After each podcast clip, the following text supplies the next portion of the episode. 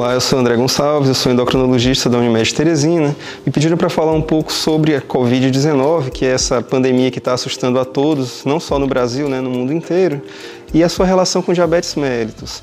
A preocupação maior dessa doença é porque, apesar de ser, para a maioria dos pacientes, uma doença relativamente leve, para alguns pacientes, ela acaba evoluindo de forma bem mais grave, precisando de suporte ventilatório, de ventilação mecânica, de UTI, e com uma mortalidade que é importante né, e que acaba gerando um grande impacto, não só do ponto de vista de saúde pública, como também do ponto de vista pessoal. Né, são familiares queridos, são amigos queridos que acabam sendo perdidos para essa doença. E alguns grupos populacionais têm um risco maior de eventos é, adversos quando contaminados pelo coronavírus.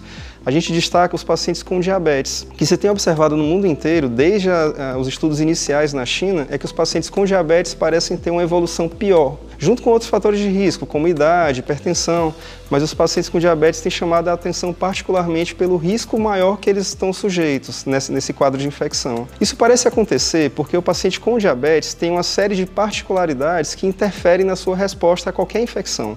Não só a infecção pelo coronavírus, mas também infecções bacterianas, infecções por outros vírus também, como da influenza, que é relativamente frequente nessa época. O paciente com diabetes tende a ser um paciente mais inflamado. O que seria isso? Ele consegue produzir uma série de proteínas que têm um efeito inflamatório no paciente. Então, essas proteínas que já existem em excesso no paciente com diabetes, elas tendem a gerar uma diminuição da resposta normal do corpo a infecções, diminuição da resposta habitual à cicatrização de feridas, à coagulação, então, qualquer situação que gere um estresse maior para o corpo do ponto de vista físico vai ser exacerbado no paciente com diabetes. Então, há sempre uma preocupação maior no paciente com diabetes em relação à resposta de qualquer natureza, cirúrgica, a infecções de outra, outras quaisquer, e isso acabou sendo comprovado também com Covid. Um outro problema do paciente com diabetes é que ele costuma ter um risco aumentado para outras doenças que também implicam um risco maior, como obesidade, como hipertensão arterial.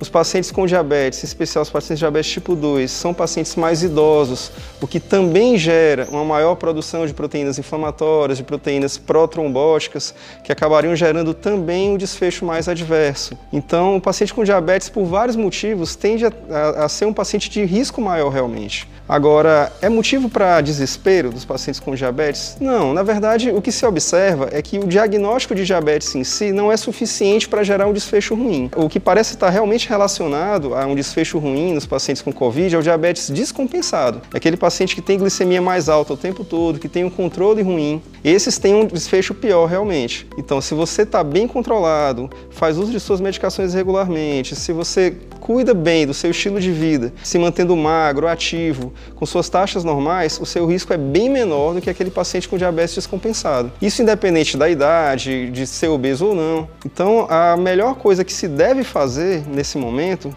seria buscar uma saúde adequada fazer atividade física regular dentro do possível, né, em épocas de confinamento, manter a alimentação adequada, então manter o seu atendimento médico regular dentro do possível, manter-se com alimentação saudável, tentar manter-se no peso ideal, manter-se com o uso das medicações que, é, de forma regular, sem, sem negligenciar nada disso, diminui bastante o seu risco de um evento adverso em caso de Covid. Então essas medidas são tão importantes, ou talvez até mais importantes do que o isolamento em si. Então não adianta fazermos só o isolamento social se nós negligenciarmos a nossa saúde. É fundamental que as coisas sigam em, em paralelo, né? que nós nos cuidemos também, não só ficando em casa, mas também lembrando que quanto mais saudáveis nós estivermos, menor o risco risco de um evento adverso em caso de uma infecção como essa. Essa onda relacionada à pandemia tende a ficar cada vez mais atenuada e passar. Quanto mais intenso é, for o nosso engajamento agora, é, ajudando nessas medidas de isolamento social, ajudando é, a evitar a disseminação desse vírus para frente, a gente espera que essa onda passe. E enquanto nós esperamos por isso, nós estamos preparados. A Unimed Teresina, por exemplo, tem todo um hospital preparado para receber os pacientes, com leitos disponíveis caso haja essa necessidade. Então nós estamos bem preparados para receber você, embora nós nós esperemos que você não precise. Para evitar que nós todos precisemos, fique em casa o máximo que puder.